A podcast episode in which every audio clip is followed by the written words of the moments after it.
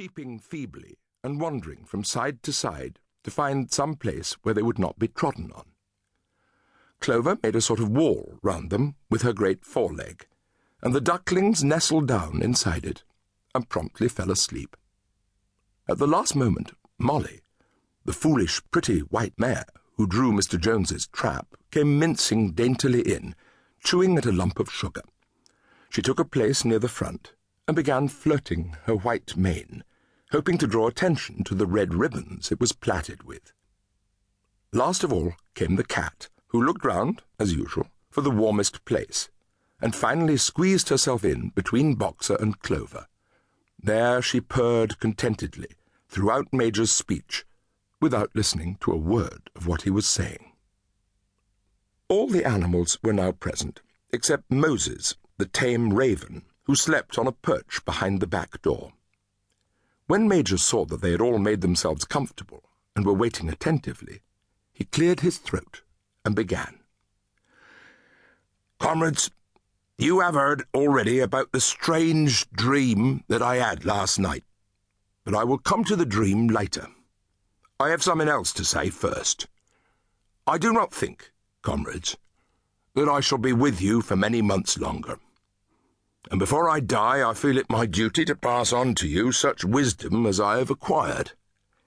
I've had a long life. I've had much time for thought as I lay alone in my stall and I think I may say that I understand the nature of life on this earth as well as any animal now living. It is about this that I wish to speak to you. Now, comrades, what is the nature of this life of ours? Let us face it. Our lives are miserable, laborious, and short. We are born, we're given just so much food as will keep the breath in our bodies, and those of us who are capable of it are forced to work to the last atom of our strength. And the very instant that our usefulness has come to an end, we're slaughtered with hideous cruelty.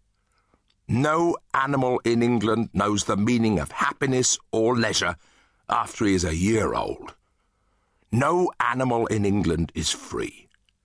The life of an animal is misery and slavery. That is the plain truth. But is this simply part of the order of nature?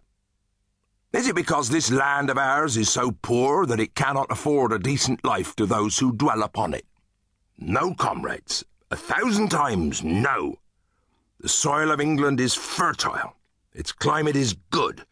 It is capable of affording food in abundance to an enormously greater number of animals than now inhabit it. This single farm of ours would support a dozen horses, twenty cows, hundreds of sheep, and all of them living in a comfort and a dignity that are now almost beyond our imagining. Why then do we continue in this miserable condition? Because nearly the whole of the produce of our labour is stolen from us by human beings. There, comrades, is the answer to all our problems. It is summed up in a single word man. Man is the only real enemy we have. Remove man from the scene, and the root cause of hunger and overwork is abolished forever. Man is the only creature that consumes without producing. He does not give milk. He does not lay eggs. He is too weak to pull the plough. He cannot run fast enough to catch rabbits. Yet he is lord of all the animals. He sets them to work.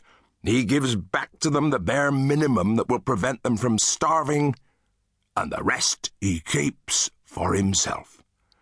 Our labour tills the soil.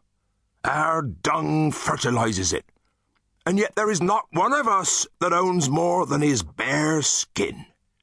You cows that I see before me, how many thousands of gallons of milk have you given during this last year? And what has happened to that milk which should have been breeding up sturdy calves? Every drop of it has gone down the throats of our enemies. And you hens, how many eggs have you laid in this last year? And how many of those eggs ever hatched into